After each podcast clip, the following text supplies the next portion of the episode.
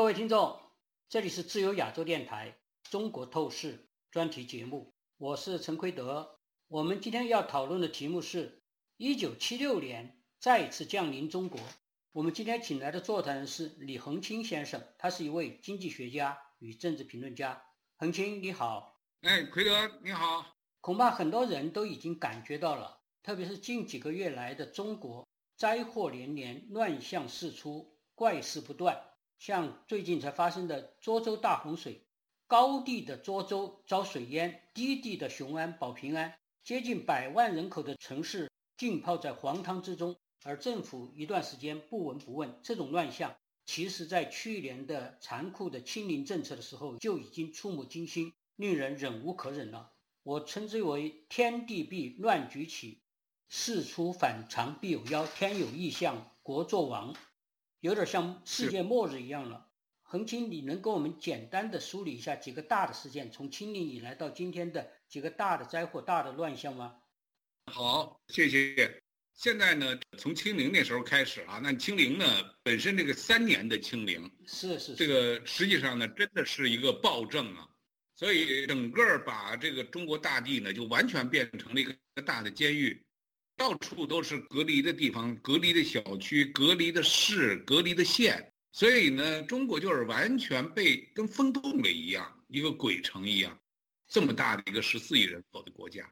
另外呢，像这个二十大，去年呢开这个二十大呢，实际上中国在这之前呢，虽然在中共党内没有规定呢，这个党的最高领导人有任任期制，但是呢，在作为国家来说。是总统或者是这个国家主席是有人机制的，结果呢，没想到呢，习近平呢为了自己能够继续连任，甚至终身连任，不惜修改宪法，不惜最后被钉在历史的耻辱柱上，他也要修改宪法。在去年的这个二十大上呢，他成功的把几乎所有的跟自己不同调的人，要么是赶出去，要么是被压制住。最后让他们个个瑟瑟发抖，所以呢，他应该说黄袍加身。另外呢，哪里有压迫，哪里就有反抗嘛。中国民众呢，也是在忍无可忍的情况下，最后爆发了白纸运动，在去年的年底。是。所以呢，在这个年底的时候爆发白纸运动，而且在中国各地呢风起云涌。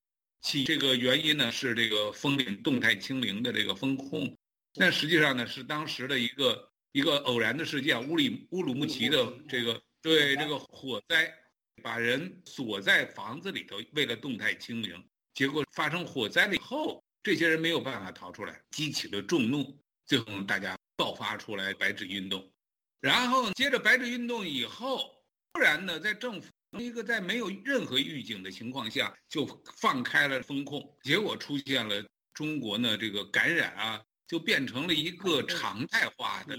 大面积的感染，而且呢，大面积的死亡，在这个时候，有很多的停尸房都没有地方，尸体都没有地方抬出这个家里，因为死在家里。另外呢，很多的老年人因为没有办法接种疫苗，或者是没有接种疫苗，结果呢，最后死了。死了以后呢，火葬场也排队都排不过来的去烧。但是在这个时候呢，中国政府呢，却继续呢，像原来一样呢，封锁消息。不公布到底有多少人染疫了，到底有多少人病亡了？没有，至今没有。另外一个呢，就是呃，去年的二月份开始啊，俄乌战争，俄罗斯侵略这个乌克兰，在这种情况下，中国呢就是与这个俄罗斯呢最后紧密的站在一起，最后呢无视公理，然后呢始终到今天为止都没有谴责一句这个俄罗斯是一个侵略的战争，而且呢他在通过互联网。通过他掌控的这些媒体，在不断的制造这些虚假的新闻和虚假的信息，为他与俄罗斯最后达成联盟一块儿呢，共同抗击美国和西方自由民主国家呢同盟，然后做未来的准备。然后更让人看的大跌眼镜儿的，在这段时间，这个外长刚刚上任几个月的外长，突然就消失了。到现在也没有生不见人，死不见尸，对吧？而且呢，他现在还贵为不仅是外长，而且还是贵为这个国务委员，所以到现在为止呢都没有。据说呢，他这个秦刚呢是这个习近平的亲信，但是这个亲信是坐火箭上来的，几个大的跳跃呢都没有花多长时间，也没有那么多的历练，但是呢，他迅速的又突然就消失在这个公共视野当中，所以这就让大家看到啊，习近平号称是这个天选之人、千年圣君，结果呢，他根本就是不识人、不善任，根本对他自己周围的宠臣啊都不了解，结果呢，就闹出了天大的笑话。就以此呢相对应的就是火箭军，这个火箭军的司令员、副司令员、政委几乎一锅端，而且还有一个副司令员呢在自己家里上吊自杀。呃，中共当局呢不敢说他是自杀，就说他呢是因病故亡。那而且这些高级官员啊，可全都是习近平任命、提拔、任命的。结果呢，说这些人呢全都变成了一个信仰不坚定，呃，变成这个被腐败给打垮了。那你想谁会相信？对不对？是他建立起来的最重视的军种，要打台湾的。这些人都是他受的上将、中将，结果呢，现在变成这个样子。然后呢，就是这个刚才您提到的这个，这个前一段时间这个大水涿州，结果呢，涿州呢像这么一个地方，因为边上有几条大河，而且呢它地势并不低，结果呢，它为了保住比它地势低十米啊，海拔低十米的雄安。这个习近平钦定的这么一个地方，结果呢，就愣是要让他们把这个地方呢让出来，把这个涿州变成一个蓄洪区，结果一百万人最后变成流离失所，大面积的受灾，大面积的房屋倒塌，最后这个很多的农田的受灾，很多地方已经变成了绝收。哎呀，所以就是真的是乱象丛生，且现在党内呢也有很多的不同的声音在慢慢的在发酵。大家呢都说这是高级高级红，低级黑，所以现在这个人民日报也在批评批评某些官员己身不正焉能正人，然后呢不能率先垂范，所以现在呢老百姓呢都解读这就是在批评习近平。当然，人民日报不敢承认他是批评习近平嘛，但是中国的事儿就是这样，天下的事儿到热议的时候。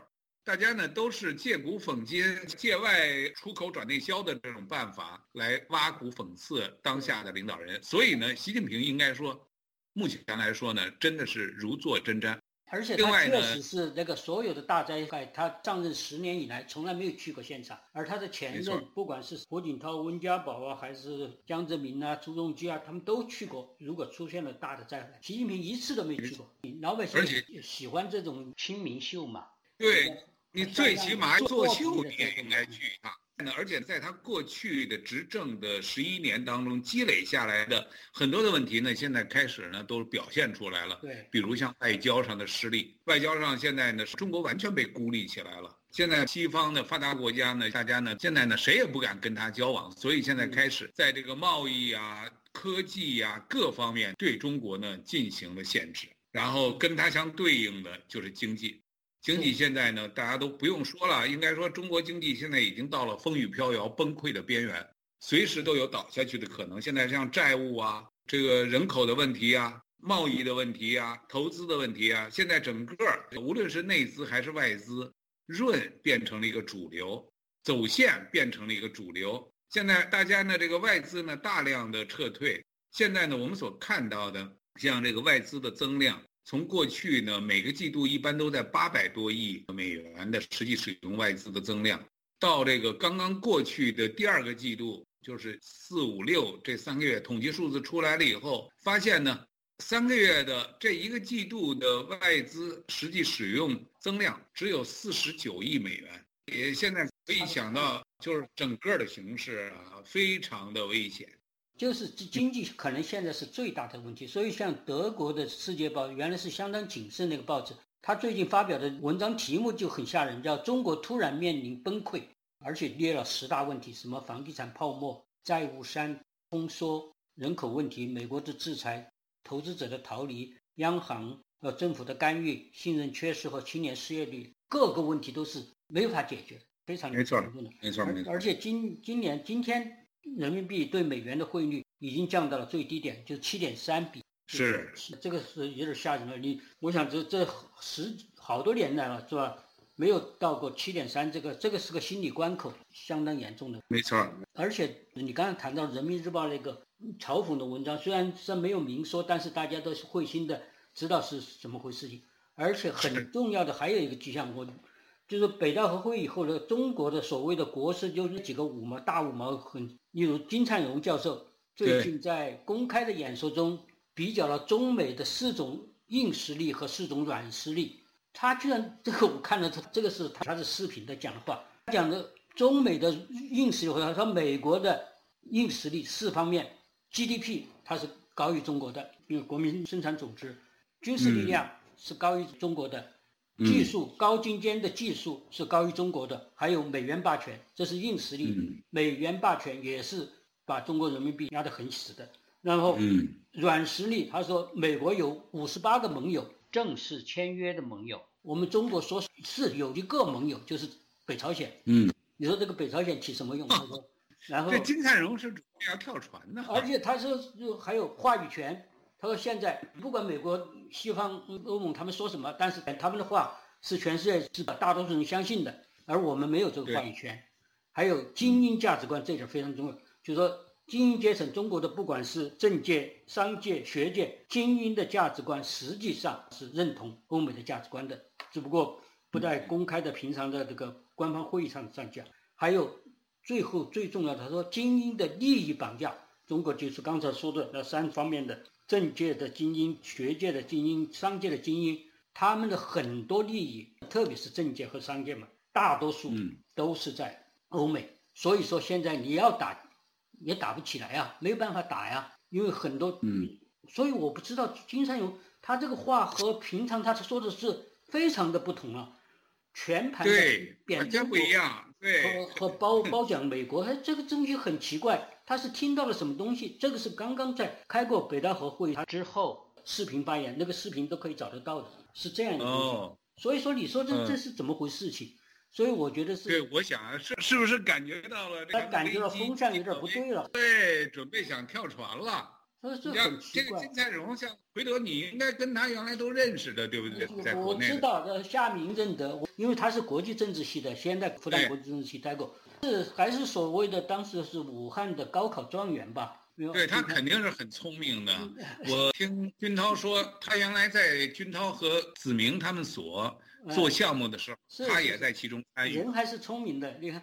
但是当当然大家知道他前一段是怎么样投靠了。呃，夏明还写过文章批判他。结果结果现现在他又变得很快，他那个说话和其他的几位。像那个什么司马南，司马南这还不大一样，他是娓娓而谈的。司马南是个很凶的那种慷慨激昂的，他是是娓娓而谈那种说话风格。但是他这种话说的，我都大吃一惊了，和他原来会方向完全相反，不知道怎么回事。情我所以说觉得这个目前的非常诡异，而且习近平你看那北大和会以后也没他出来了，有各种说法，我们不知道这些中共的黑箱，习近平大概又开始实行他原来那套。遇到比比较不顺的时候，就开始又隐身一段时间呢，或者搞什么对 Anyway，对。但是可以看得出来，他的有些方面的话语，现在中共大概在修补他的，包括经济和包括外交上，是不是？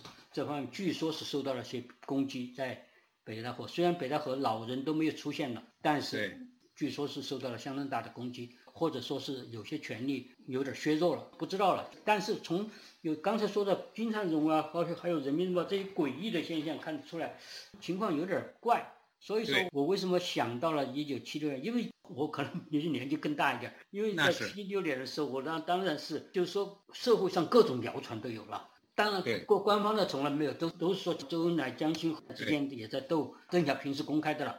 等等等等，背背后的毛泽东又是怎么支持江青的等等等各种各样的传言很多很多的，但是从来没有过公开的消息。但是最后大家知道，到了一九七六年，很多事情就没有办法掩盖了，逐渐的浮现出来了。所以，呃，今年以来的这些重大的，刚才说到的这些重大的怪事儿、怪象，而且灾祸连连，还有各种各样的政坛上和社会上发生的各种各样的事情。而且中国人你要知道是他是所谓的天人感应嘛。就是七六年发生了什么大的陨石雨？就是年初周恩来去世了，然后三三月份大的陨石雨发生了，后来又是朱德又去世了，后来又是南京大学闹闹起来又反反对文化革命，那是带有自由色彩的了，就是写到大的列车车厢上是反对那个江春桥啊、江青他们的那些做法的，因为他们的报纸上有影射周恩来。说周恩来是支持邓小平的，是那种话，在我上海的《文汇报》上已经登出来了。但是公开的周恩来还是没有被打倒嘛，所以说那个时候就是双方都在暗战，然后底下的老百姓就利用周恩来还是在在在政坛上公开的没有被打倒。虽然毛泽东已经暗示是批林、批孔、批周公嘛，就是批周公搞他了，但是还没有公开的说，所以。民间也各种各样的传闻，然后到了四月五号，包括金涛也参加了，就四月五号的那个纪念纪念周恩来清明节。哎呦，整个天安门广场百花全绿，很多很多人上天安门广场，包括民间的反反对那个文化革命的，也包括红二代的这些人，都是因为他们的父母被打成走资派，也被整嘛。那文革中间说的最厉害的就是秦皇的日子已经一去不复返了，就是直接指向了毛泽东了，还有很多诗词了。整个广场是百花滚滚，很多花圈，满地的花圈，然后很多纸条上就写满了诗词，很多矛头。首先公开的指向四人帮，暗中的就是像秦皇的时代已经一去不复返，这就直接的指向了毛泽东了。这是中国人一九四九年以后前所未有的公开的大规模的民意表达。月前的白纸运动就有点类似当年四五运动的那种劲头。一九七六年四月五号，当当天晚上就被镇压下去了。几十万民兵到广场镇压下去了，这是四四五运动，这称为第一次天安门运动，就是四五运动，是一九七六年四月五号，然后到了两天以后，四月七号，毛泽东就撤销了邓小平的一切职务，本来他已经是总参谋长啊，呃副总理啊等等，这邓小平已经在掌握实权了。四五运动之后，对。就被全部打倒了，然后朱德去世，七月二十八日，唐山发生七点八级，实际上不止七点八。有时候是八点几，因为整个长山几乎的全部沦为废墟，全成了网地了，全是这种网地，满目疮痍，真是废墟啊！现在的官方公布的是二十几万，现在国际上的说的是二十四万到六十六万人死亡，这么大一个城市，洱洪边死了这么多人，不得了的事情，这中国历史上大概是第二大的一次就地震，死亡人数。嗯，后来又发生发生了两三次，在四川东半就是挨着藏区那边发生了几次强烈地震。这个在中国的民心上觉得觉得是要变天了。结果果然大地震发生一个多月以后，毛泽东九月九号就去世了，去世了。整个中国的历史完全大家知道就进入了所新时代了。当然是中间中间有个过程，但是大概就是一两年的过程。是十月六号，那个毛泽东的那个遗孀江青，还有王洪文、江春桥、杨文元。马上被叶剑英和华国锋、汪东兴他们逮捕了。对，毛泽东时代结束。七六年是什么事情都集中在这一年发生，而且遇到这么大的地震，所以中国人不得不相信过去的一套所谓的天人感应。说现在的状况啊，有些气氛上有些相像，当然也有些不同的地方，但是有些方面很相像，就是大的灾害，包括大瘟疫。大的这个洪水等等等等一系列大的灾祸，还有就是政坛上的怪事，刚才说的什么火箭军一锅端呢？这么重要的军种，一锅端现在说不出个道理来，不知道这些犯了什么事儿。呃，外外长突然失踪，现在不见踪影，等等等等等，所有这些状况表明，确实看起来我们不用是找找实证的材料，但是可以基本直觉的可以知道，肯定是内部有不同的声音，不同的力量。韦德啊，嗯，我正好有一个观察哈，就是最近在这个中国这个华语乐坛呐，嗯，就是在几个礼拜之前，哎，突然出了一首歌，就是刀郎的一首歌。刀郎这首歌全对这个刀郎这首歌哈，嗯，出来了以后呢，结果呢，在社会当中就被广泛的传唱。因为呢，有好多艺人，反正是历史上最多的，很很大很流行。结果呢，我去听也听不懂啊。对，然后慢慢搞懂了，搞懂了以后呢，实际上是他用《聊斋》当中的故事，对，他就是讲的说这个中国，说那个国家，实际上罗刹国那个地方呢，就是黑白颠倒，是非不清，然后怎么啊，写了多少的黑白颠倒，是非不清，最后人不是人，鬼不是鬼。哎，《聊斋》里头，但是呢，这个时候呢，就有很多的解读哈，说这个有的人说啊，说这个是刀郎呢是反社会的、反体制的，有些人呢说，哎，刀郎呢本身就是体制内的人，他还是党员，他还是官员，他实际上这个是他们这个文艺界的人呢，在内部斗争，他是要是骂他们文艺界的歌手啊什么。我说呢。其实特别重要的是什么？其实无所谓高郎的，他的真正的想法是什么，或者他寓意是什么？但是引起这么大的共鸣，大家使劲传唱，大家都觉得啊，这些人其实你说都想的那么懂吗？咱们这些人都看不懂，他就想那么懂吗？但是他至少想到一点。说这这个地儿啊，黑白颠倒，这个是非不分。哎，他觉着呢，这个东西跟他的那个是个罗刹没错儿，对，没错儿，是魔国，所以跟他的那个心里头啊，正好呢能够相互呼应。所以从这个角度一看啊，呃，我倒觉得这实际上也很反映现在中国老百姓的这个基本情绪一个想法。没错。所以说，这个美国总统大家都觉得拜登这个人很奇怪，他们有时候突然怎么冒出一句话来？前一段时间。说习近平是个独裁者，就是对。然后突然最近他说的话也更凶了，就是说中国是正在滴答作响的定时炸弹。这是在八月十号，刚刚才不久几天前，在犹他州采访时候，他谈到中国经济，说的中国正在陷入麻烦，中国经济增长放缓，失业率飙升，打破历史记录，老龄化严重，中国在许多方面就是一颗定时炸弹。他还说这个很不好，因为当坏人遇到麻烦问题的时候，他们就会做坏事。这说的太明显了，我觉得这拜登，他说话 说的这么直白了。拜登他作为一个总统，有些人说，哎呀，这个都老了，什么有时候随便乱胡说话。我说恐怕 他作为一个总统，他不会这么简单一件事情。他实际上呢，应该说，他之所以能够随口就说出来，因为他是在这个选举的造势会上，是结果呢，谈到中国，随口就说出这样的话来，那实际上是什么？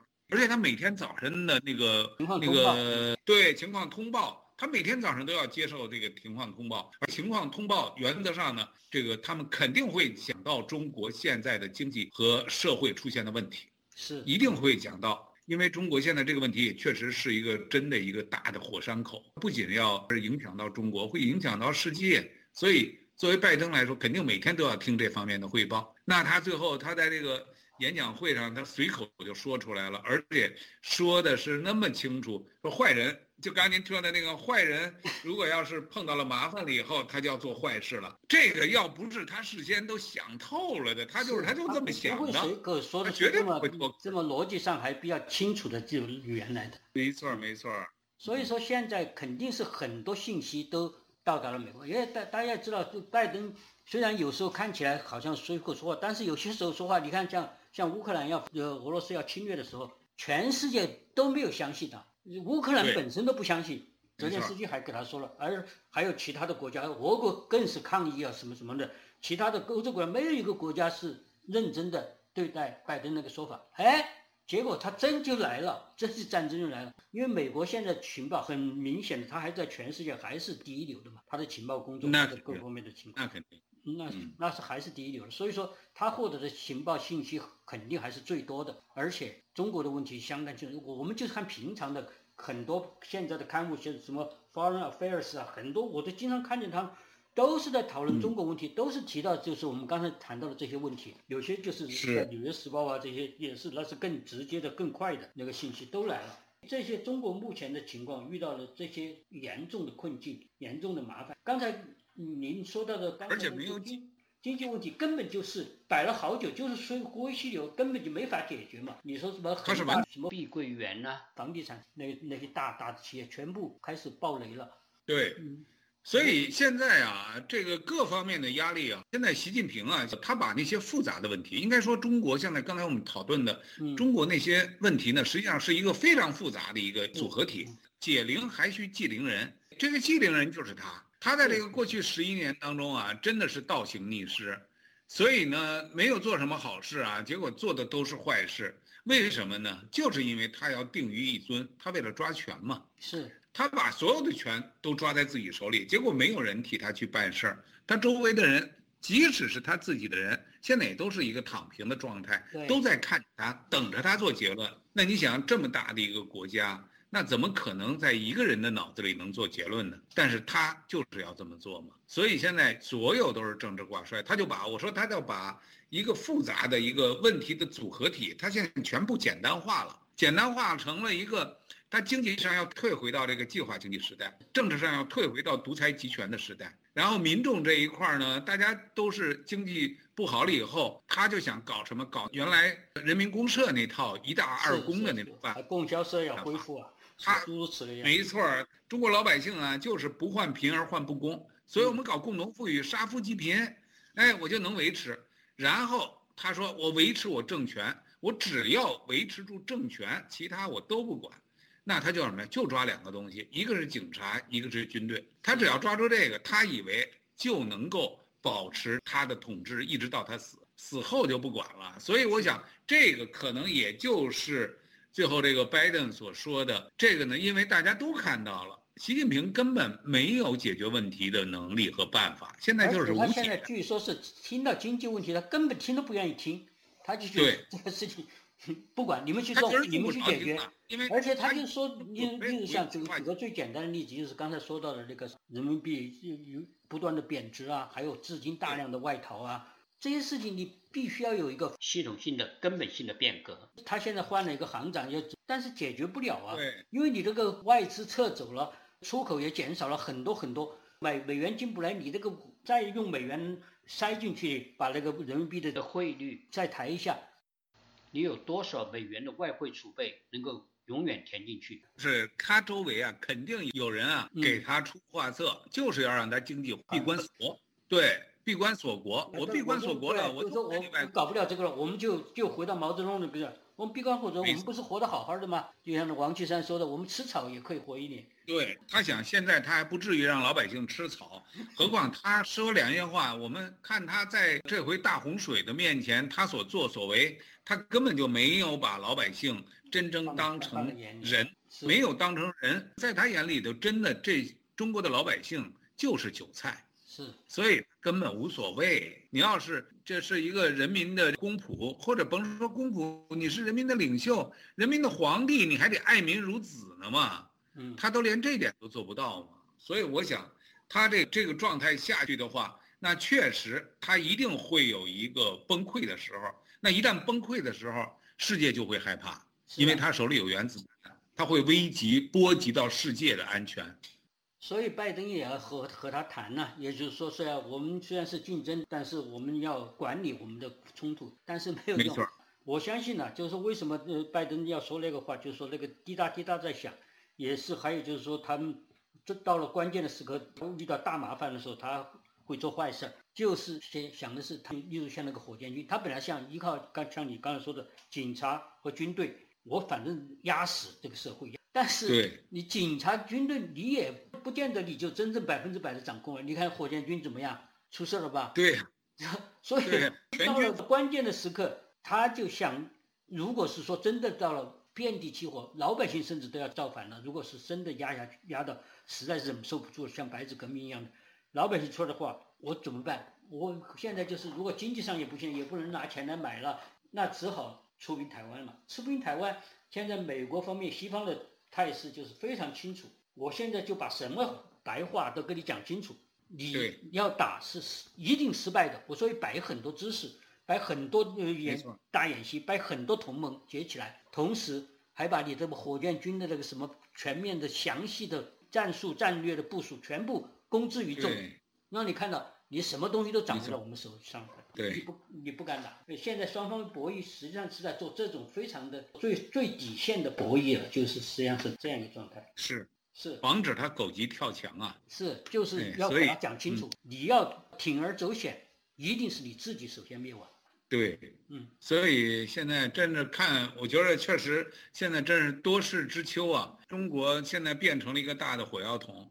在西方世界收拾完了这个俄罗斯侵略乌克兰的这个战争之后，我想最后西方一定会全力以赴要解决中国的问题。现在都有点，你看对对台湾原来原来买卖武器有点拖，因为他是要要制造要有个时间。现在总统的什么特三年期是可以马上运达台湾的，这害怕习近平搞那个时间差。如果是他觉得他现在还有点机会。台湾你还没有准备的这么充足的时候，要把这个都给他堵死。现在真的这个是作为世界来说，真的是不消停。但是实际上，全世界的人，我相信，包括习近平本人也意识到了，他实际上没有胜算，他这是在自掘坟墓。我想这一点我们大家都要提高警惕。嗯，大家把这一点看得越来越清楚，习近平本身他受到的各方面的压力也会越来越大。拜登所谓的定时炸弹，暗示习近平有他的攻台时间表。美国及其盟国的策略是向走投无路的习近平公开显示双方的力量对比悬殊，他若铤而走险，必将失败，从而灭了他的妄念，欲灭了战火。好的，好，我们今天就讨论到这里。谢谢李恒清先生，谢谢各位听众，再见。